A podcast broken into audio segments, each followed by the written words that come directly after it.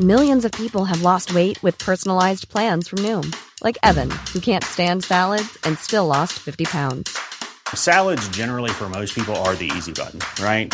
For me, that wasn't an option. I never really was a salad guy. That's just not who I am. But Noom worked for me. Get your personalized plan today at Noom.com. Real Noom user compensated to provide their story. In four weeks, the typical Noom user can expect to lose one to two pounds per week. Individual results may vary.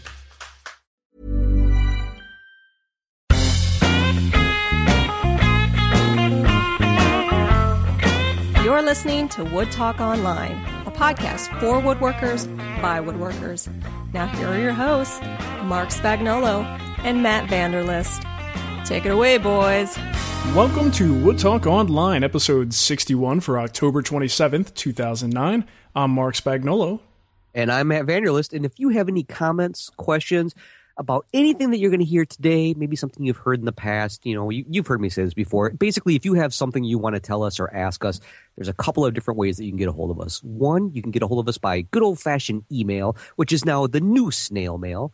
And you can get a hold of us at woodtalkonline at gmail.com or you can pick up the phone and leave us a message and have your own voice heard here on the show. We don't uh, alter it, nothing. Well, unless you tell us to because you're in a witness protection program. right. In that case, we might do something with it. But regardless of that, you can call us on our phone line, which is 623 242 2450. Whew, that was a mouthful, especially with a stuffy nose. So, hey, what's going on, man? uh, not much. We're going to pause right here. I'm going to have to edit this. I'm seeing people talk in the chat room that they can't hear anything. So, let's not go any further until we fix this. So, okay, well, let's jump right into it. Um, what's on the bench? And what's on my bench is a big, fat tool chest, a big, Ooh. fat wall hanging tool chest. Uh, made of Baltic birch that I made for uh, for a guild project and released the first part already, and part two will be out in uh, probably a week or so. And it came out really nice. I was pleasantly surprised. It's just all Baltic birch plywood. Wow, that's really. It is kind of pleasantly surprising to have it turn out the right way because uh, uh, when you were starting to put this whole thing together, I know you're kind of like trying to figure out which which design you're going to go, and not necessarily mm-hmm. the design, how you were going to place things in there because I think that's that from what I'm, I'm seeing with what you're talking about, what mm-hmm. other people have talked about, and what I've looked at myself, I think that's like 95% of the issue of designing one. Yeah, it definitely is. And, it, and it's going to vary depending on what your tool collection is and, um, you know, the type of things you want to store in there. And I was just thinking recently, uh, someday I may want to get either more planes or maybe replace the ones I have, sell them, and get some, um, uh, what do you call it? Uh, bevel ups and just kind of you know change things around. Well, they may not be the same dimension bodies, and if I'm going to put these things in specific little places, I can't really use you know glue necessarily to lock everything down because I don't want to have to destroy this thing if I want to rearrange things a little bit. So, you know, you have to build it so that it grows with you, and you definitely don't want to build it to perfect capacity for everything that you have now because we're woodworkers and we just kind of buy more tools just because. So, right. you know, you because have to, manufacturers keep making them, or because we happen to run across one and go, "Oh my god, look at that!" yeah, yeah. So you really need to future proof yourself when you're building something like a, a big tool cabinet like that. But I was uh, pretty pleased with the way it came out. I haven't applied a finish or anything yet, but all the tools that I want to store in there are there, and it's sitting on the uh, workbench waiting to be hung on the wall um, because I don't think I'm going to be able to do it by myself because this thing is heavy. It is seriously heavy. The top and bottom are two uh, laminated sheets of Baltic birch, three quarter inch Baltic birch. So put those together with the weight of you know it's it's a pretty heavy piece. I can lift it, but uh, my back has been hurting lately. So why why risk re-injuring myself even worse. exactly. Yeah. No, I, I know what you mean with that. Because if you think about it, I mean, essentially, you're using that piece of Baltic birch plywood. It was heavy enough as a sheet. Now imagine adding all those tools to it. yeah, yeah. And it's. It, you know, I mean, that stuff is tripled. dense. Yeah, very dense, and uh, yeah. So anyway, and I will not be sending my tools to anyone in the chat room, just so you know. so God, Matt, that's right. Come to me. What has been going on with you? Well. I've gotten a little sidetracked recently um, with, with some personal things going on, but more importantly, everybody remembers I, I, I, got a brand new bandsaw in, and I've been doing quite a bit with it. In fact, uh, one of the projects I'm working on right now, I pretty much am 95%, if possible, using nothing but the bandsaw as my, my main source wow. of cutting anything. And I, am getting some really great results, but i am learning quite a bit about it has everything to do with feed rate because. Mm at one point I'm like, watch this, and I zipped it right through. I'm like, that blade is so sharp, and it just it, it cut great. But then when I went back and I checked my dimensions, it started out like okay, it was an, an inch and a quarter at the front, which is where I wanted it. And then by the end, because I was ripping it through so fast, it had suddenly expanded out to like two inches. Yeah, So- yeah, it can very easily go off course. Um, Right. That, that's a pain in the butt with those things. Oh yeah, tell me about it. I'm like, oh, did I dial it in? No, I did dial it in right. So yeah, it all came down to feed rate. But the one thing I just put on finally, I received this a while ago, and I finally had to order the blade for it. Is I added one of those riser blocks. Okay. You know, so I took my 14 inch uh, with it had like about a seven inch capacity. Now I, I took it up to oh no, it was about six and a half inch. Now I've taken it up to the point where I think I've got about about uh, 12 inches, I think capacity, something like that on it. Mhm. And uh, I'm a little nervous to use it because I've never had one that tall. right, right. You know, looking at that thing and I'm like, wow, this is that's a lot of material you could you could cut there. So I'm I'm, pretty excited about it because the project I am working on right now, I need to make uh, some some drawer sides for it, and I, I bought some uh, like uh, six quarter material, and so I'm going to go ahead and use that to resaw, and then that way I can compensate for any any bowing and everything for when I make the cut, and you know Sure. go from there. Um, so yeah, it's it's that's my big plan this weekend is I'm finally getting up the nerves to step up to it Wow. and uh, go ahead and do it. But the one thing I, I, I did learn is um you know, number number one, it's really really tall, and number two, Yeah. when the instructions say to have somebody help you put everything back in place, They're not kidding. yeah, there's a reason why. yeah. I, I was filming part of it, just kind of like a hey, this is how you would do something like this, and then I decided. Um, I had to stop filming and actually wait for somebody to come home to uh, help me with it because at one point I kind of got stuck in the up position. nice. I was a little too afraid to let go. So you know the, the the thing with the riser block is I've had them on. Um, I've only owned two different uh, 14 inch bandsaws, and both of them I put the riser block on, and I don't think I have yet to actually put something on that table that required the amount of space that the riser block gave me. I don't. Right. Maybe it's just the stuff that I use, but the riser block just creates more, you know, more space that I actually don't really need with the type of work that I do. So I guess it's it's like a better safe than sorry thing, but. Uh, Right. you know, for the amount of work it takes to put it in and the amount that you actually use it, I guess depending on your shop, you know, sometimes it might not even be worth the effort. Right, you know, and that was one thing that was funny because I I, I finally flattened one side of the material, and so I, I I have it up against the fence, and I was just kind of like doing a dry run today, which is kind of funny because I'm like, mm, you know, like making the noises so that I can psych myself out for when it starts going, and that was the one thing I was thinking is as I was starting to uh, imagine how it's going to cut, I'm like, you know, to be honest with you, if I had just simply taken this because the, the the board I'm working with is about nine nine and a half inches wide. Okay. And I was thinking when I'm standing up there, I'm like, well, if I just simply ripped this in half and then took those two smaller halves and just resawed those, I could make the same pieces. I just have to glue it up. And so there was that part of me that's like, I really didn't need to install that riser block the more I think about it. Yeah. you know, it's just I could have saved myself that time to run to the emergency room. right. Yeah. And there's plenty of ways around it. And then the other thing is you, you figure, unless you've got like just a super powerful motor on that thing, when you do put something that is that width through that saw, it's going to have, I mean, it's going to have some trouble sawing through that, that wide of a board. That was the other thing I was concerned about. I'm like, okay, number one, I put a really, really nice sharp blade on it. And so I'm hoping that that will definitely help out. But that was my main concern because I'm like, I've never done something like this. Yeah. So that's what I was thinking. All right, super slow feed rate so that it doesn't have to stress itself out. You know, Right. I only have seven of these that I have to cut. So I figure in an eight hour period, I should almost be done with those. Yeah, yeah, I'll tell you, dude. A bandsaw is one of the coolest tools in a shop, but it can also be one of the most frustrating if things aren't going right. Oh yeah, that's when I, when I ended up putting this riser block on, and then I had to readjust everything. That was just a pure nightmare because I was almost in a rush, and I'm like, I should have done this earlier. And so I ended up spending more time trying to adjust things that if I would have just left it alone, I probably I wouldn't have had to adjust them. But it's still it's like one of those okay, learning experience. Never do that again. right. Well, cool, dude. All right. Well, moving on, we do have some news because right. the woodworking world does occasionally things things actually do happen once in a while.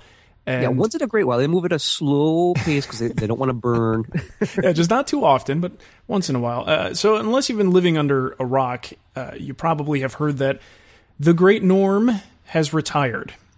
sort of. He's he's it sounds like he's going to be doing this old house, but as far as the the stuff that most of us really care about, the new Yankee Workshop, uh, that is going to go away. Unfortunately, what do you think about this, Matt? You know, I, I'm still in a bit of a state of shock because I can't imagine my Saturday afternoons not having Norm uh, on, on PBS. Around here, it's Saturday nights at six o'clock, and that's like one of those. I'm starting to wind down from the from the you know whatever I've been doing. Yeah. I'm kicking back, trying to convince the family that no, they don't need me to be with them. Mm-hmm. It's my turn to be with Norm. That's Matt's time. That's yeah, exactly. You know, and it's if you want to join me, come on in here. Sit over there. You know, put your feet up. Don't talk. yeah, exactly. Well, he's making it. I know it's really loud, but he's making a great cut. You know, I, I'm I'm really kind of torn about this. I'm one thing I am kind of glad to hear about is is the fact that they're they're not going to replace him, which Yeah. I think that's kind of a neat thing. But I'm I am really torn about this because as much grief as he he gets for what he you know how he works with all the power tools and everything like that. I'm sorry, but I can't. I don't know very many woodworkers who haven't, to some degree or another, been inspired by by watching his shows. Right. Yeah, I would agree. It's it's you know it's good for him. I think the guy definitely deserves a break. Uh, I mean, what is it? Twenty one years running. That's an Yeah. incredible run for any show, let alone a woodworking show. You know, um, but I really do think it is, in a way, it is the end of an era. I think, um, you know, what we saw happen with Woodworks with David Marks is, you know, pretty typical of what would happen with any show that were to come out now for TV. It might have a little bit of success for a while, but eventually it would not be profitable enough to continue doing based on the way that the, the current situation is in broadcast media. So, y- you know, I think uh, I think Norm was able to stay in there because he had the momentum. I mean, this guy's uh, just been uh, been doing his thing for how long now? Uh, we're, I think he just had the power to stay in there. Now, for a new show to come in with a new host to come in and actually try to replace him, I don't know that they're going to be able to to do that at this point. I don't even think it would be possible. Right? Yeah, I I, I really don't because I mean it, it's if anything, the person is always going to be compared to who Norm is and and what the show was. There, there's I mean every every other show that I can think of is always they come back and compare it to Norm. You know, so having somebody try to fill those shoes, those, those are some really huge shoes. Yeah, very huge, hairy, and uh, flannel covered shoes. Well, right. I mean, even, but even if someone did, you know, I mean, the bottom line, yeah, they'll be compared, but they can't go in there and say this is, you know, the new something workshop. I mean, they're going to have to come up with a whole different concept of something completely different so that it can't be compared, you know, so that it's uh, apples and oranges and let it be its own thing. But uh, all in all, I don't even think that there's room for that. I don't think there's any funding for that. And in, I'm going to put up a link in the, the show notes to this, but on the Woodworking Magazine blog, they had a little interview with uh, Russ. Is it Morash? Is that how you pronounce his name? That's how I pronounce pronounced it. Yeah, that doesn't mean it's right, but, that's that- how I pronounced it. But you you pronounce pronounce pretty weird. But uh, yes, I did pronounce pronounced pretty pronounced good. but anyway, he, he answered a few questions that were on people's minds, like you said, about whether or not they were going to replace him. And um, he had some interesting comments uh, concerning the industry. He said, uh, well, they asked him, with the loss of new woodworking program like the new Yankee Workshop, many bloggers and woodworking writers are wondering why my phone is ringing. Uh, You know, I wondered that too when um, some of the bloggers were saying that. okay, I just hung up on that person.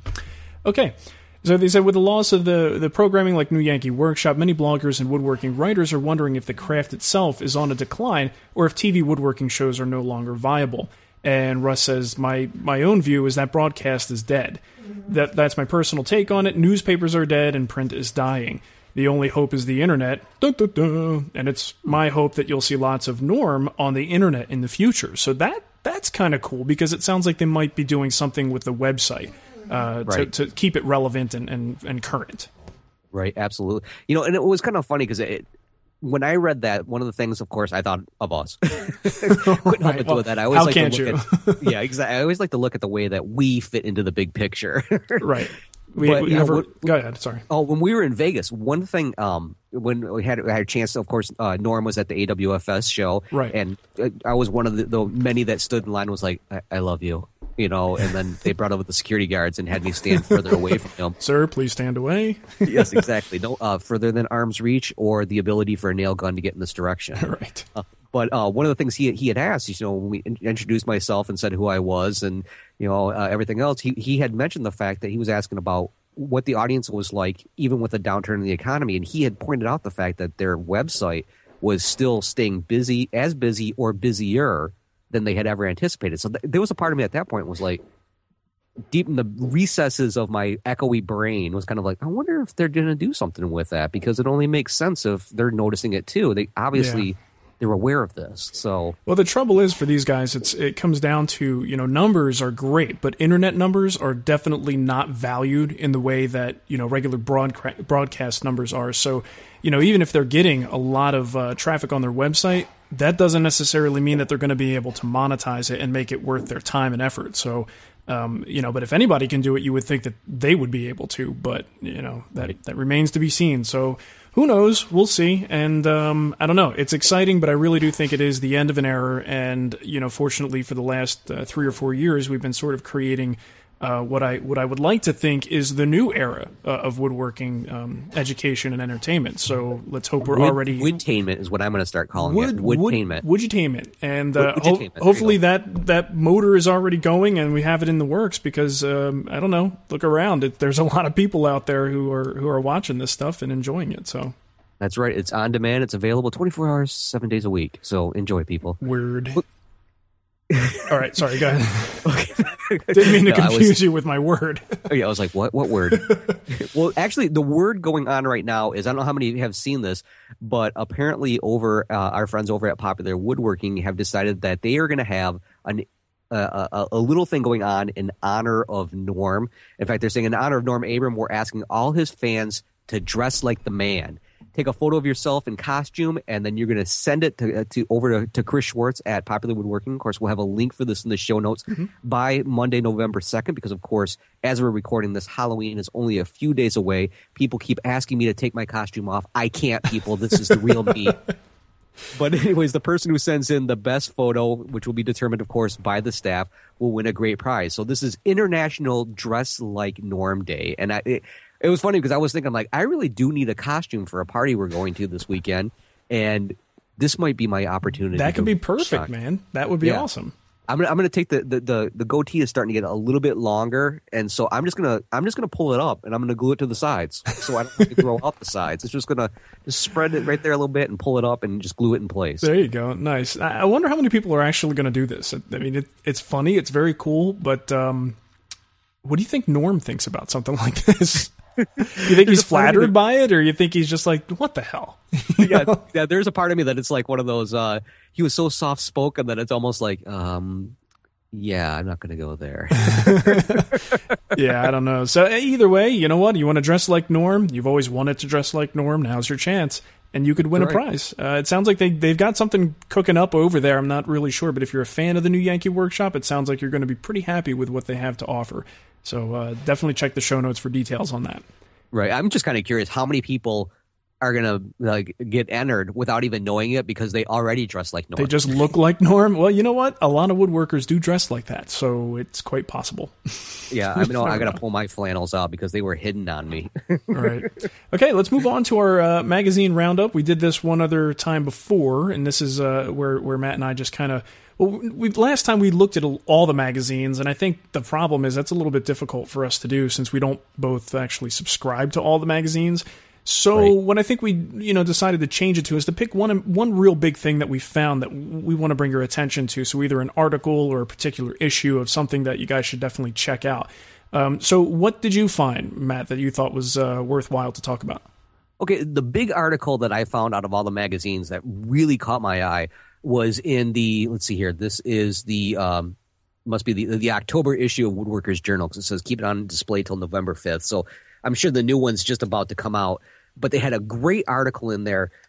Green finishing is one of those things that uh, so many people are really big into this and for so many reasons obviously for health and for if you're environmentally um, you know really into the environment and everything this is the direction we want to go. I know yourself, you- you're using quite a bit of water based finishes, if I remember right. I mean, a lot of the things you're going for because number one, they don't stink, Yeah, yeah, that's true. and then they're a lot easier to clean up. But one thing, uh, this uh, Michael Dresdner uh, put in a really great article. In fact, it's called "Green Finishing: How Green Is Your Finish." And he did a, a wonderful job of going through and number one, kind of breaking down the idea of what makes a green finish. And I, I like this. He kind of talks about the fact that there's two very different concepts of what green finish is. He says one is green finishes are either those finishes uh, where the finishing material is deemed to be either personally or environmentally greener. Mm-hmm. And then there's green finishing, which deals uh, not with the finishes, but with the finishing process itself. So you can kind of look at it two different ways. Okay. And um, really, the, the main thing he tried to do is then kind of break it down and say, like, all right, no, let's say uh, for the definition, for all intents and purposes, a green finish is really the simple definition is that it is it has a more benign chemical profile than what you consider a traditional finish uh, to be designated as. So, for example, obviously, water based finishes versus more of a traditional oil based finish. You know, there, there there's two different ways. And then as he goes through this, he does this great job of kind of explaining about what VOCs and HAPs are. So, in case uh, you, you're not familiar with that, let's see here. What is it? Uh, VOCs are uh, volatile organic. Uh, was it compounds? Is that right? No. Mm-hmm. That's what I usually say, whether it's right Yeah. or wrong. yeah, and then uh, yeah, that's an organic compound. That's a volatile organic compound. And then uh, HAP HAPs are hazardous air pollutants. Okay. and kind of goes there. But the, the one thing I like about this is he breaks down all the different types of finishes and goes from essentially like the greenest, the ones that are all natural, to what are more like the um, ones that really, when it comes down to it, most hobbyists wouldn't use because a lot of times they won't sell it to a hobbyist. It only can be used uh, professionally. Right. And so it, it's kind of neat because he really does a fantastic job of going through and breaking these down and talking about even like the pros and cons of using a water based finish versus using like a traditional oil based finish. okay. And so uh, by the time I got done reading it, I, I read it a couple times because I'm like, it seems too simple. You know, somehow I caught onto this too fast, so I must be missing something. So I read it a couple of times, and sure enough, it, it, he makes some really great sense on it, and even kind of goes into a couple things about look if a traditional finish is more your thing here's a couple of different ways to use them so that you're not wasting them they're not as much of it as getting out into the environment so in that aspect you can be more green about it And still use the, the stuff that you really want to use. exactly you know he talks about spraying versus um, putting it on with a brush and how with a brush you know almost 100% of the chemical is going to get or the, the, the, finish is going to get on the material where if you spray like me it's like all over the place right. Yeah. Too much airborne So, stuff. So, Yeah, exactly. You're like you know, by the time you get done, the whole garage is lacquered, and right, right, only like 25 percent is on the project itself. right. Um, so I, I think that it was it was a really neat article as, as I read through it, and it, it's Cool. several pages long. But like I said, he does a great job of defining everything and like breaking it down from the most greenest, which he says like milk paint, uh, shellac, any of the uh, nut oils, any type of you know natural oil like that, Mm-hmm. and then goes all the way to the least green, which would be like your lacquers. Gotcha. So- Well, you know, if you're looking for an alternative to like the standard um, Flexner finishing book and uh, the uh, Jeff Jewett his finishing book uh, under the Taunton name, a good alternative to that, if you're looking for something new and a sort of different perspective, is Dresdner's books. Um, he Okay. he has a couple really good finishing books out there, and he just writes in a little bit of a different style and a little little I think a little more personality uh, to his writing in there. So it's a, definitely a good alternative. I like the way the guy writes. Um, but you know, I was going to say, you know what else going green is is good for? Um, salads. Besides that, uh, waste wasting our money. he, he does mention in here that yes, going green, um, yeah, it can cost you a few green, you know, greenbacks. yeah, going green is definitely in all aspects. If you're trying to do it in all aspects of your life, is a uh, a hobby of people with lots of money. Unfortunately, yeah, we just got our recycle bill the other day, and I'm like, whoa, wait a minute. yeah, as much as I give them, they want me to pay how much? that's right. I got my Kermit the Frog shirt that says that it's not easy being green. That's right. okay, so what I picked out, and I, I kind of I didn't really pick out a specific article, and I mentioned this in the last show. I picked out Fine Woodworking's How to Design Furniture from Classic to Contemporary. It's one of those magazine book ish type things. It really should be a book, but they publish it as a magazine, so it's on the newsstand. This thing is awesome with all the, the talk and focus on design and aesthetics and just design rules. Th- this is very, very helpful to have. Um, let me get to some stuff here. Where's the titles? Some of the things that they cover in here. They say know the past. Moldings define the 18th century. Elements of the shaker style, quintessential arts and crafts, true Greene and Greene. And then they have tips for you know making you a better designer. Nine tips uh, for would-be designers. Um, they do a test case with a chest of drawers. One idea, three different tables. They talk about Maloof and Krenov and how to photograph your work. A quick course in SketchUp. I mean, there's just so much in this little magazine that I definitely recommend checking this out. Look at this. So the four questions it says under Design 101, asking yourself about the piece that you're going to create. Does it work? Is it comfortable? Will it last? Is it attractive? All things that you should be asking yourself before you jump in and start building this thing. So, you know, this isn't going to be a design course, but it certainly is going to uh, give you some some more background and, and a little bit of food for thought as you go into designing your own pieces. So, definitely a uh, a worthwhile thing to pick up. Yeah, I, I, have mine actually sitting next to the toilet, and that's where I, you know, I do my best thinking. And so I'm like, I'm going to just do some great designing in here. Did you pick that one up? It's uh, it's pretty good, isn't it? It is. I, I remember you had mentioned that before that you were you were uh, going to uh, peruse through that, and I'm like, I'm going to grab it too, and I I got it. I, I, really liked it. There was there's quite a bit I have in there that I've got a lot of dog ears. I'm like, I'm coming back to this one.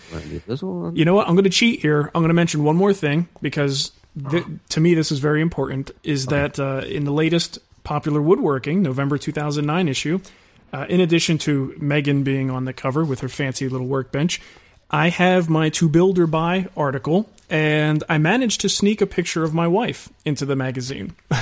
Which, I was wondering if that was her in the background. no, that was just some woman posing.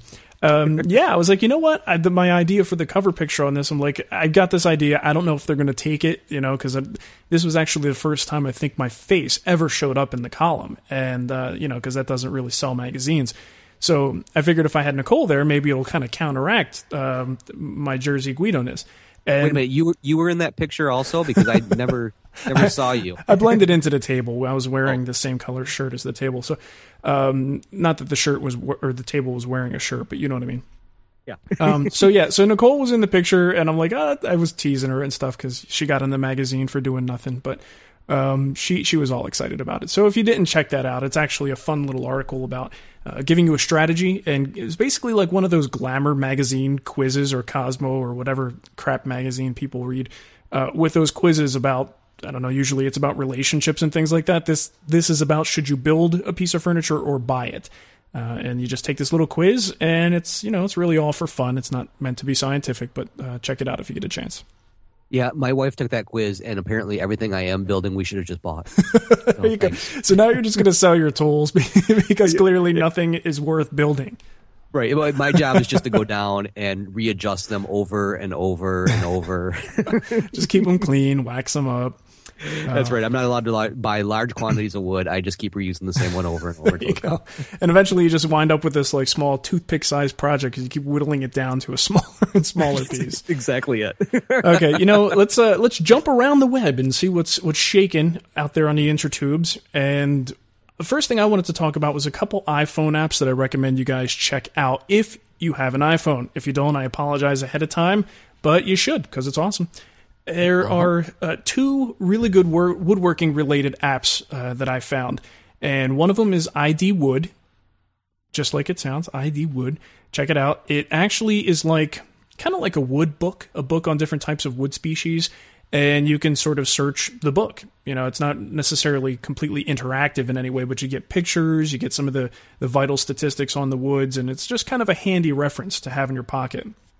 Sweet. Um, so the other one is called board feet. And I think you can imagine what that does. It's actually a board foot calculator. Which oh, I thought it was for feet that are just really, really tired because my dogs are killing me lately. Uh, it's feet that have been listening to our show too long. Yeah, definitely. I'm noticing yeah. that in the chat room too. I think a bunch of people just left.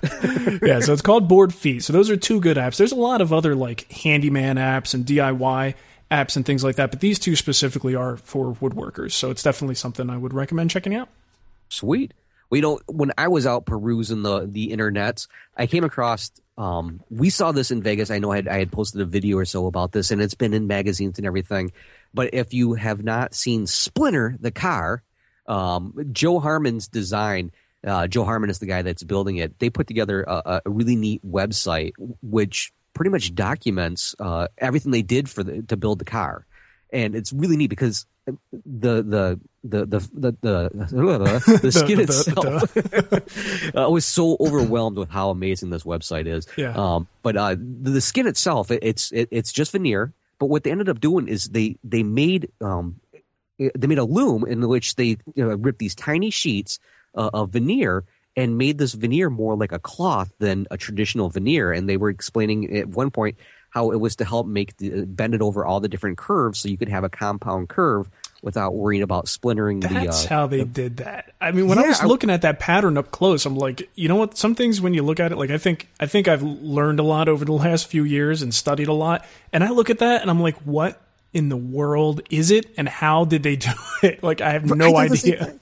Yeah, and it's, it was really neat because they show that at one point they show um, as they're ripping the, the pieces into like these. I forget how wide the the material is. It's almost like one eighth of an inch wide or something. I mean, it's really really minute. Wow. And they, they have it hooked up to a winch with this poor girl who I think she's called the winch girl, and her job is to pull the material at a specific rate as they have multiple blades uh, ripping these things to the, these these really narrow sheets.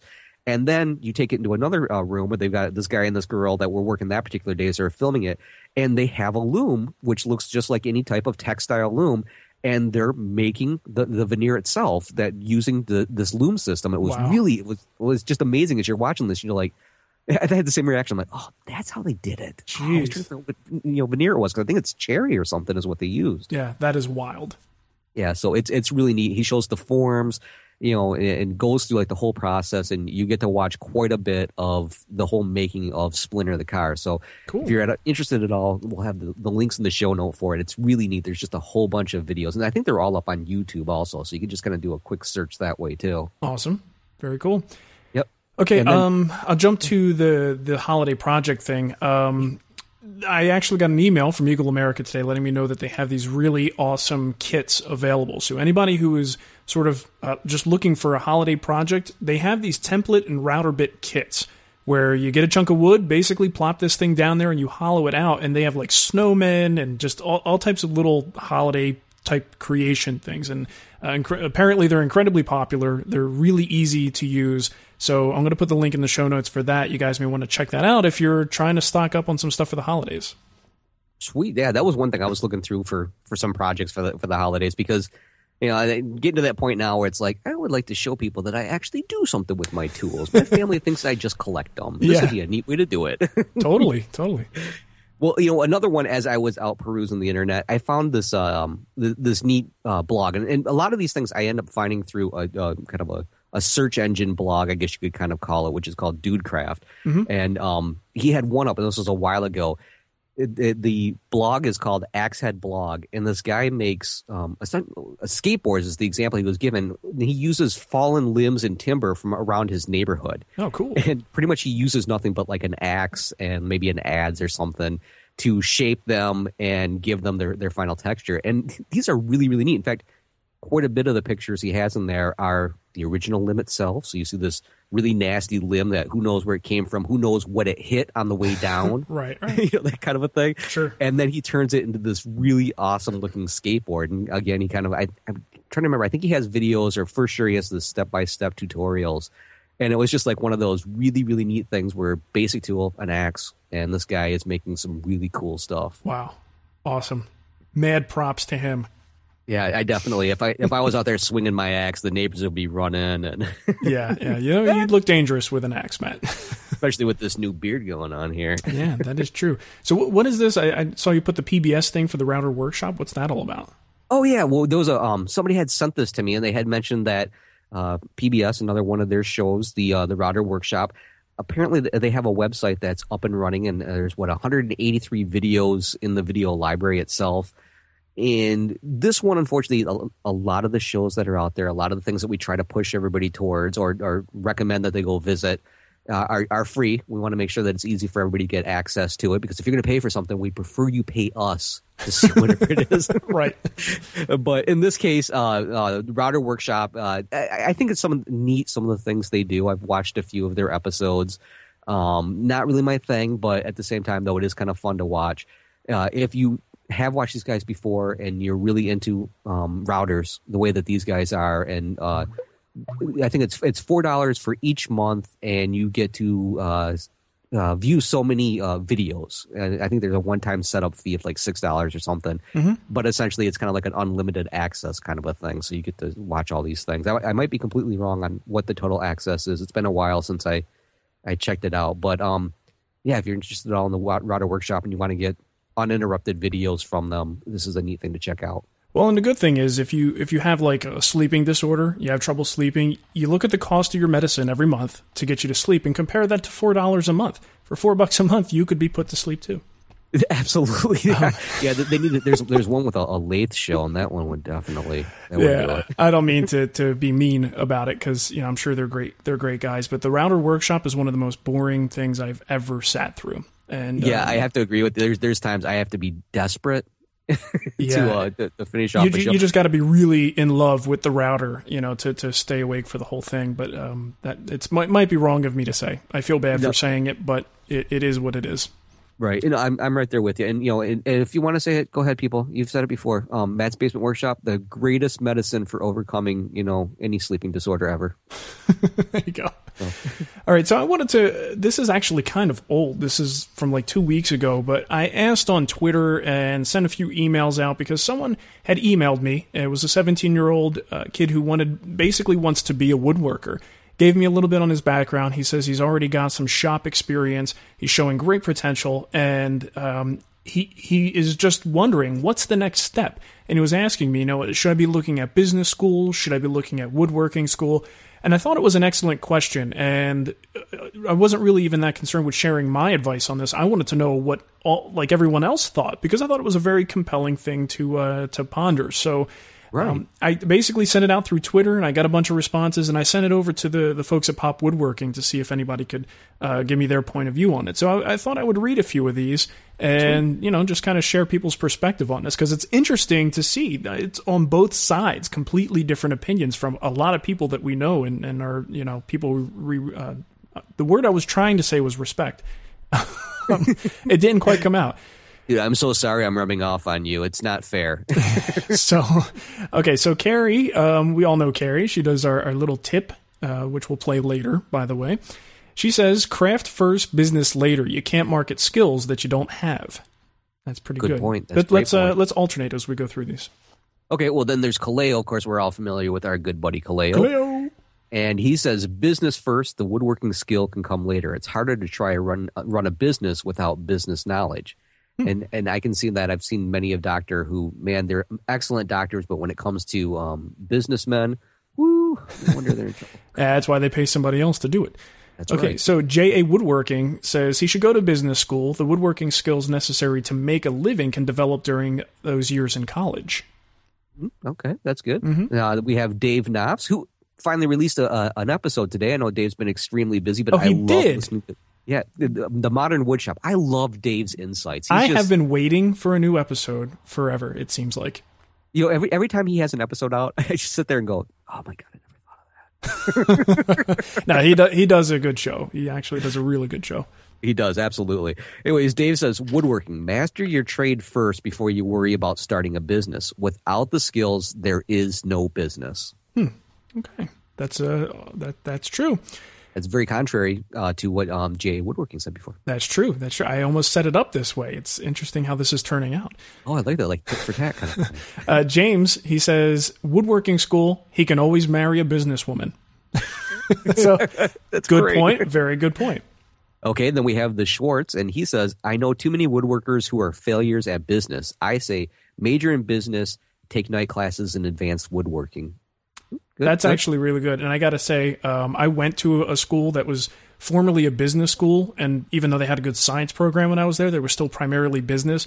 And while I was in the lab, busting my butt every weekend, the people um, who were in business were giving the school a sort of party school reputation. So, you know, not for nothing, but uh, business is not necessarily that hard of a route to take. I'm probably going to really anger a lot of people by saying that. Uh, but when you compare it to uh, to some of the other things you could be doing in college, it's uh, it's fairly easy. Okay. Yeah, well, I had a whole bunch of frat brothers that were all business people. They're all marketing, and they were the reason why I had to transfer schools because nobody would take me serious because I kind of got wrapped up too much in theirs. And their philosophy was always, dude, the grades don't matter. You know what's important? The internships. That's the Yeah. only thing that matters. Right. Okay, so we got another one from, and this is from Megan Fitzpatrick. If you guys uh, know her, she's the lady who likes to jump on workbenches and drill holes in wood, as per the recent videos uh, from Pop Woodworking. Uh, she says, I'm likely the wrong person to respond as I love the academic setting, but were I 17, talented, and wanting a future in practical woodworking business, I'd probably look at the Rhode Island School of Design or the University of uh, Cincinnati's Design, Art, and Architecture program, where they teach both design and business practices. That's a good point too. I love everybody's point. I'm, I'm horrible about that because I see all sides. Yeah, that's right. Oh no, that's right. just keep going back from one side to the other. I mean, clearly there's no real right answer here, but it's uh, definitely some interesting perspective. Um, Glenn gave me the longest. Glenn Huey gave me the longest answer of all. If uh, if you want to go ahead and at least skim through that, we don't have to read the whole thing if you don't want to. Okay, I'm like looking at it going, oh my That's a lot of text, right? The rest of the time, yeah. uh, let's see. He says, uh, I believe you'll see a reflection of my character in my answer. Okay, let's see. Uh, uh, of course, he says that's not right for everyone, but here goes anyways. Assuming that he's decided he definitely wants to be self-employed, which of course is not for everyone, then he must decide between the schools, or should he? And then he kind of goes on to say there's no better way to learn woodworking, especially if he has the talent for for the work, than to allow the experience to be your teacher. Um, let's see, he said he's learned more about woodworking by building projects uh, and working in the shop itself. Um, Glenn says he could easily rule out uh, business school due to the multitude of accounting, bookkeeping, and business programs that are available for the computer. That's a, that's a really good point because that's that's how we run my wife's business, and hopefully the IRS isn't listening. yeah, yeah. Wait till you get the audit, then you'll be like, "What were we thinking?" I told you we should have just paid the money for that. uh, and he says, of course, uh, if if if this uh, young guy's business does grow large enough, you know, th- those type of concerns, anyways, are something that could be turned over to others, anyhow. Right. Um, as for degreed woodworking schools, uh, he doesn't think that the programs progress as fast as they should, and many of the schools teach methods that are not practical in real world solutions or in real real world situations. So his suggestion would be to attend schools that work with instructors, like in week long cases and work long week long For deferred classes. right. Oh, I got too much water in that last drink I had there. Well, basically, his whole thing is that you're better off going in, starting to make money, start to build your client base, and he sees it almost as wasting valuable time if you're if you're in there learning business stuff that you may likely be passing off to somebody else in the future anyway. So Right. you're better off learning and building and getting your client base going uh, before you even have to worry about all that other stuff. So that's that's definitely a very interesting way to look at it. Yeah, I think he did a really good job of wrapping everybody else's up in there and kind of like, well, you could do this, you could do that, but this, this, this, and this. Right. So I think Glenn made some really good points. Um, so I, I go with Glenn. Yeah, Glenn had a good answer. Okay, so that pretty much is that. Thanks everybody for your responses. That was, like I said, very interesting to think about. And we wanted to finish up because we kind of keep pushing this off. We remember we were reviewing the websites before, talking about the different magazines' websites and the features that they had. We had two more that we wanted to do: Wood Magazine and Woodworkers Journal. So if you want to just uh, rip through some of these features here, so we can, um, you know, make sure everybody knows what they offer. Uh, if you want to hit Wood Magazine, and I'll take uh, Woodworkers Journal. Absolutely. Now, this Wood Wood magazine, of course, is Wood. This is the one with all capital letters at the top. Don't confuse it with Wood magazine. This is Wood. And uh, the neat thing about what they have over there are they have user generated videos. Uh, they have how to videos from the magazine editors themselves. So you get a good mixture of the people who are coming to visit the site and then also the people who run the site. I think I think that's pretty neat because you can get a real good play off of each other with that. Sure. Uh, they also have free tool demos, which is always neat because when it comes down to it, as tools come out, I mean, a lot of times you're like, do I need it? Would I use it? How do you use it? That's the big one. So it's really neat when you find videos like that. Yeah. Um, they have over 100 pay per download titles. Um, they have forums. They have a free new uh, weekly newsletter, which apparently has no sales pitches in it. I think is one of the things they were talking about. Mm-hmm. And there's also more than 100, or excuse me, 1,000 woodworking plans uh, for sale in the wood store. And of course, one thing I, I really like about um, many of the websites is the fact that they have a really comprehensive index of just about every article that has appeared in Wood Magazine. And that's really great because there's been times that I'm like, what magazine was that article in? Because I remember seeing something, or if I'm just looking for something in general. Right. If they have a really good article index, um, they'll have me coming back visiting all the time. Yeah, that, So I think that's an important feature, definitely. Yeah. Okay, Woodworkers Journal. I got some information here from Rob Johnstone, editor in chief. Dun, dun, dun. that means you have to take him seriously. Okay, uh, Rob's got a good sense of humor, so I can mess with him. Uh, he, basically, he just laid out some of the main parts of their website, and there's a lot there. I mean, if you go to woodworkersjournal.com, there is a lot going on on that website for show. So yeah, you get lost pretty easily. yeah, so in addition to, of course, the homepage, they have an e-zine. So it's basically an online woodworking magazine that's emailed out every two weeks. Uh, I'll put a link in the show notes where you can go see a actual version of that on the website. And I am subscribed to this, and it is very good. There's also uh, two other sites that we might be interested in. He says uh, womeninwoodworking.com. Oh yeah, I love that one. Wait, I'm thinking, ooh, that sounds or- pretty nice. And then I went there and realized it's just a woodworking site. Um, yeah, so get free woodworking plans via email at freeplans.com. Now, that was interesting. I didn't even know about it, but apparently it's this no catches sort of you sign up, you give them your email address, and every, I think it's like every week or something like that, or once a month, they send you a full set of plans via email just for signing up. So you definitely check that out because, I mean, who knows what they're going to wind up uh, throwing at you. You could find something great. yeah, definitely. Yeah, so he says in addition to these websites, they also offer a fully digital version of the print magazine with supplemental digital content, which is fantastic. Nice. Of course, there's also a store section where they sell back issues, downloadable digital plans, books, and CDs.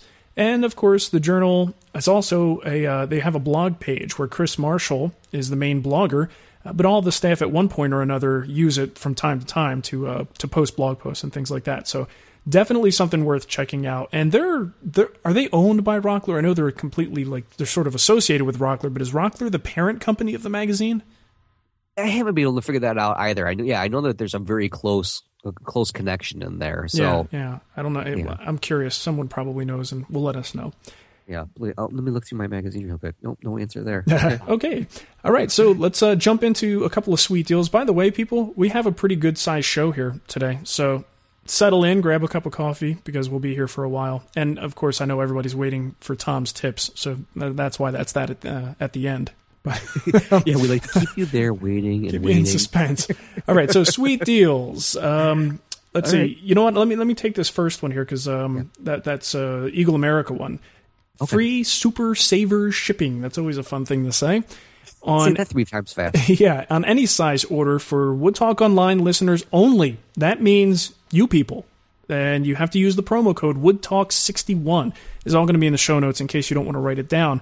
But use that at checkout, and you'll get. Uh, you have to select free shipping as your shipping method, and it is valid through 11-9 of 2009. So jump on that. Let Eagle America know that they're awesome, and thank them for giving us free shipping. Uh, we always appreciate when they give us special deals. Yeah, definitely. Uh, let's see here. Now, uh, this one I, I just ran out real quick to see if I could add a little something extra to this section, and I found over at Woodcraft they have uh, 20% off Sorby turning tools. So if you're a turner, you're looking for some tools, I got 25, 20% off. I almost gave an extra five. I wouldn't like that. I don't think they'd appreciate that very much. yeah, the listeners would love it, but uh, Woodcraft would be like, um, hey, you know that deal we have? Which we don't have a deal, so I wouldn't have to worry too much about it. Right. Uh, so 20% off uh, Sorby turning tools at woodcraft.com. And since we're in the realm of uh, turning as it is, apparently they also have free shipping on all jet lathes now through November 1st. So, you know what? If you don't have uh, uh, any a lathe, but you want to get some turning tools, you can save money either way. Sweet. That's actually pretty cool. Okay, so it came from the forum, quickly becoming a, dun. a favorite of everybody. Let's jump into that. I found a really cool post that I think people will be interested in. Left tilt or right? So, like, I'm refinishing this Why isn't table. my finish How do I drying? post a picture? This glue turn my hands back. It came from the forum. Yes, I love that. All right. So, from the forum this week, what we have is a post in the community forum. I'll put the link up for that by, and I'm going to really mess up this dude's name G I T A R R E. Is that Guitare or Jittery? Jit- Jitari? Jitare Hacken? Okay. So, I, I apologize for completely screwing up your name, But I think they're deliberately picking names that they know that there's no way in the world they can pronounce, like Yeah. Richard. Yeah, I mean this that's actually it's a very cool name, but just hard to pronounce. Okay, so this is all about winter woodworking, and I know this isn't that big of a deal for, for someone like me, but for pretty much everybody else in the chat room, it probably is. Uh, he says, I live in Ohio, and wood- the woodworking season is about over because my shop is a non heated garage. I'm a beginner and wondered if it's possible to do some woodworking in cold temperatures. I assume any type of glue ups and finishing needs to be done in a warm environment, but what about running power tools in 20 degree weather?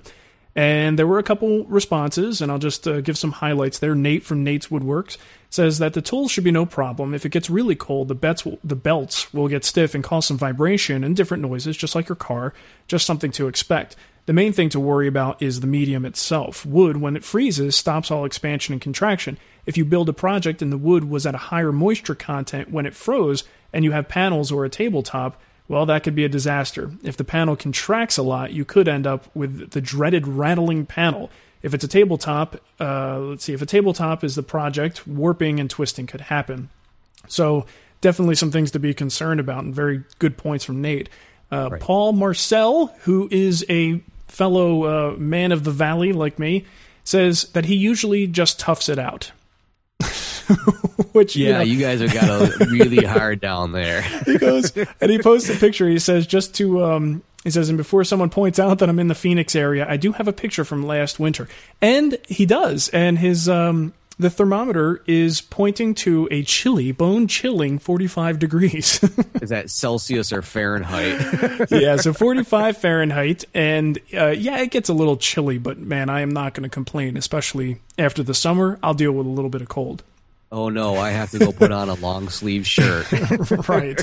So um, there's also some topics. Uh, people brought up points like heating options, insulation, and a bunch of other things. So uh, head over there and, and add your comments because a lot of people are going to want to know. Uh, so, you know, we have a lot of new woodworkers. This may be their first winter that they're going through, and they don't necessarily want to hang up their apron and, and come back in April. Um, so what do they do? Uh, we had one other thing, and I, I, thought this was the best response. Uh, Aggie83, he says, I hear that freezing cold cast iron tastes like chocolate. Confirm or deny? Double dog dare you. so, well, I'm going to lick it first and we'll see. so that's awesome. Anyway, Christmas uh, story. Uh, for confirmation, no, it doesn't. it does not taste like chocolate. It tastes like peanut butter. It tastes like wax. Okay. All right. So we actually have a voicemail here. Okay. That I would like to play. I would like to play it for you now. And Wait, it's hold uh, on. Um, is it Roberto? What a good guess. And uh, Roberto, if we, if we didn't have Roberto, we wouldn't have voicemails. I could tell you that much. That's right. He's memorized the number by now. right. All right. Let's hear from Roberto. Hey guys, what's up? It's uh, Roberto from New Mexico. I have a Jet JJP 12 joiner planer combination machine. Had it for about a year. Works awesome but I can see that uh, the blades are starting to get a little dull. I'm just wondering, should I sharpen them or just replace them? What's more economical? And if I do sharpen them, I've seen that they have this little honing, I guess, jig that you can sharpen them right on the machine without removing the, the blades. Let me know.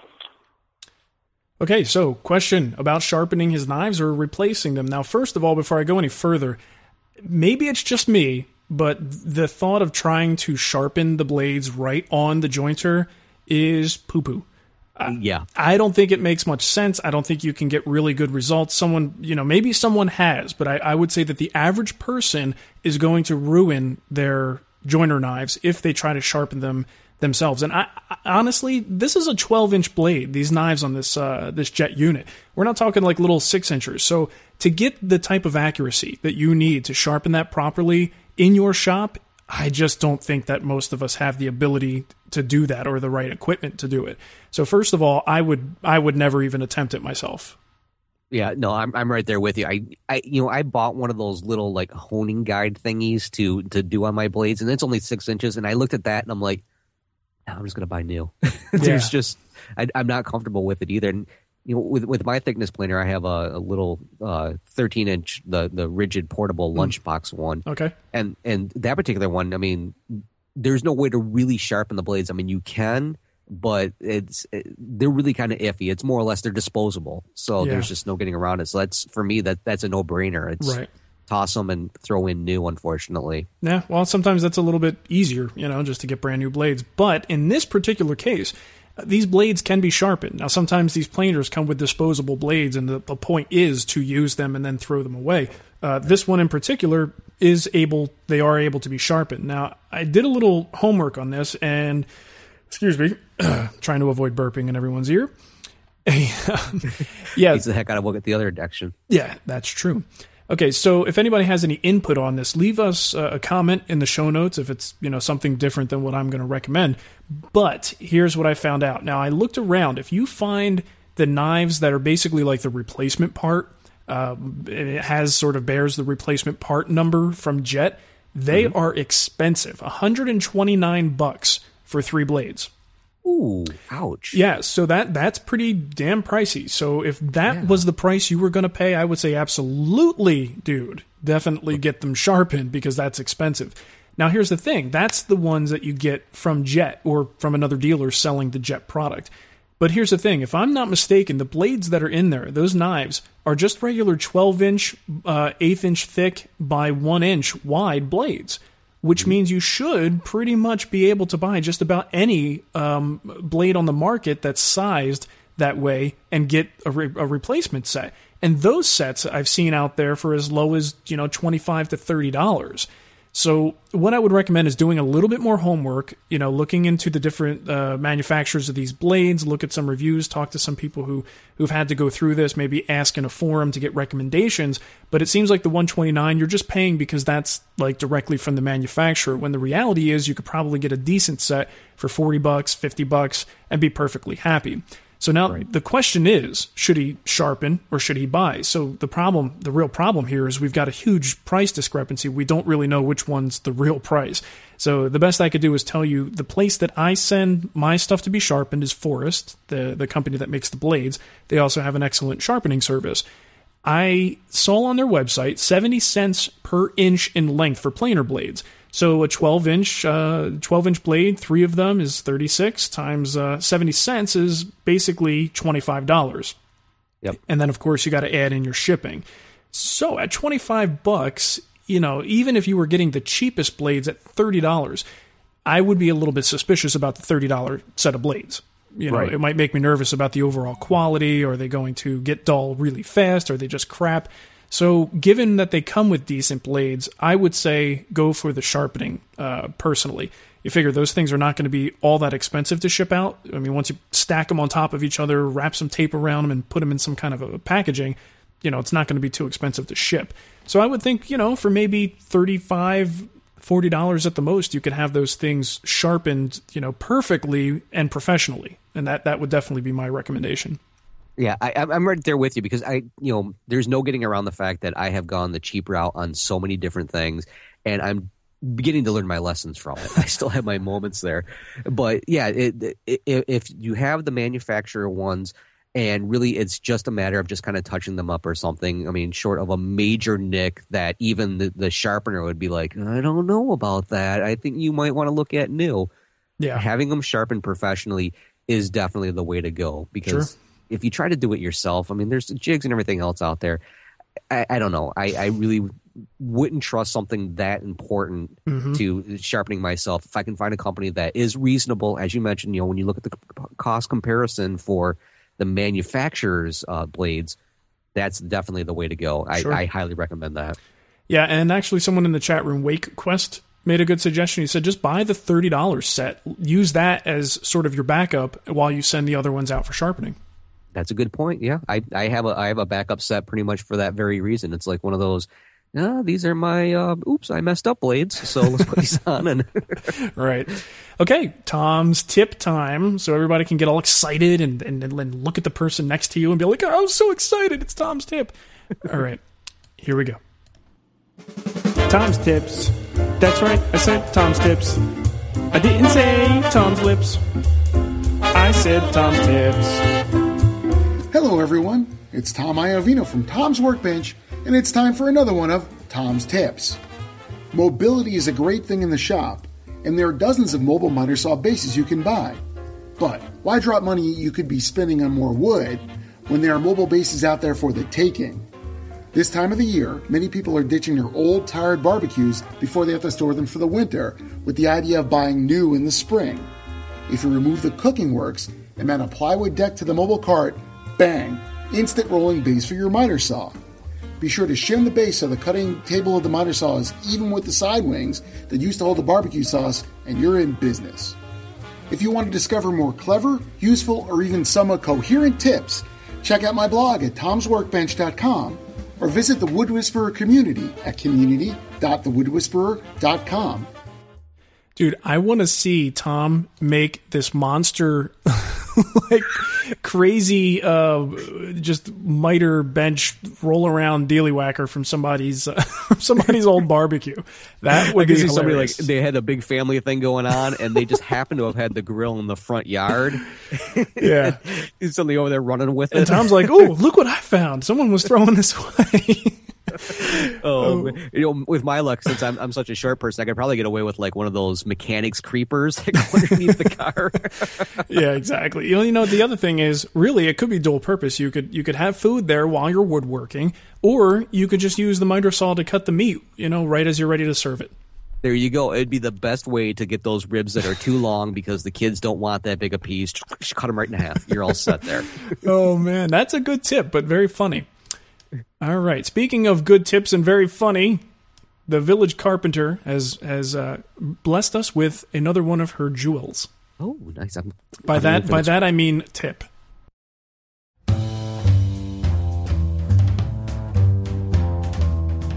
Tonight, I'd like to talk about our favorite person in the whole world, the dentist. What are some things that come to mind when we think of the dentist? Well, there's drilling, braces, teeth, picks, files, scrapers, and veneer. That's right, we think of woodworking and tools. You know all those implements of torture the dentist sticks in your mouth, the ones that make you cry like a little girl? Those things make great tools for detail work. Think of cleaning up the bottom of a tiny channel for inlay, getting into nooks and crannies and those hard to reach places. So, how do you get a hold of these tools? Just ask your dentist. Chances are he has some that he's planning to toss, maybe some that are slightly damaged but that you can shape into a useful tool. You can also check with dental supply companies for throwaways. Or just buy them. You'd be surprised how inexpensive instruments of pain cost. Now, here's another dental term you'll want to know antiseptic. That's right. If you get tools of the used persuasion, for heaven's sake, disinfect them. And like a fat girl in a dodgeball game, I'm out. Okay, two things. If it was in someone else's mouth, it's not going in my shop. That's rule number one. That's just that's written on the wall inside my shop. And uh, you know, fat girls just are not good at dodgeball. I'm not afraid to admit that. Um, yeah, okay. I didn't give you much to say on that one. No, I, I am completely. I was trying to come up with something, and then no, I just lost me on that Sorry. one. I'm really uh, cruising for a bruising here. Um, yeah, you know, Oh, no. I think it's an excellent tip. In fact, when I went to uh, what's his name's uh, class last year, um, uh, Darrell Peart. When I went to his class, he was recommending dental tools, and I think uh, that's what we wound up using to clean out the really, really, really tiny square holes that we would do for some of the, the, the Greene and Greene pegs. There's really, I mean, there's not many tools that we have in the shop that are like equipped to do that and angle in there just the right way. And dental picks were perfect; they worked really well. Um, so I've you know said, oh yeah, I should get some of those, and I just I've never actually have. But I think I'll be buying mine brand new. You, I could see myself like standing over the wood, going, "Is it safe? Is it safe? Cherry, is it safe?" yeah. So that that's a very very cool tip, and uh, thanks a lot to Carrie and Tom for giving us the goods. Always appreciate it. Absolutely, and I, and I, I think Carrie is starting to surpass Tom. There's quite a bit out there. Keep a lot of people are asking for more of Carrie. So, uh, it. Well, you know what? With any luck, with any luck, they will both keep providing us with with clips because uh, there's room enough for everybody. In fact, That's if, if there's an, someone else out there who's inspired to send us a tip. Um, you know, don't worry about music or anything. I take care of that. But if you've got something cool to say, send me an MP3. We'd be more than happy to play it. absolutely, and of course, we're going to put it at the end because we want to drag it out to make sure everybody's got to stay. Everybody just stays for the segments, not for us. So, all right, if you want to close it out, I think we are just about done here. Wow, this one actually went pretty well. So, anyways, if you have heard something today, or again, if you haven't heard something and you want to tell us what's going on, have a question for us, make a comment, all that good stuff. Hopefully, it's constructive criticism and not hurtful criticism because I am a sensitive person, believe it or not. yeah. Um, but you can drop us an email at woodtalkonline at gmail.com or you can pick up the phone and leave us a message like Roberto does every single week, and that is at 623-242-2450. And Roberto, I look forward to hearing from you next week because or the next episode I should say because it's just not an episode without Roberto. It isn't. It isn't. It's like a day without sunshine.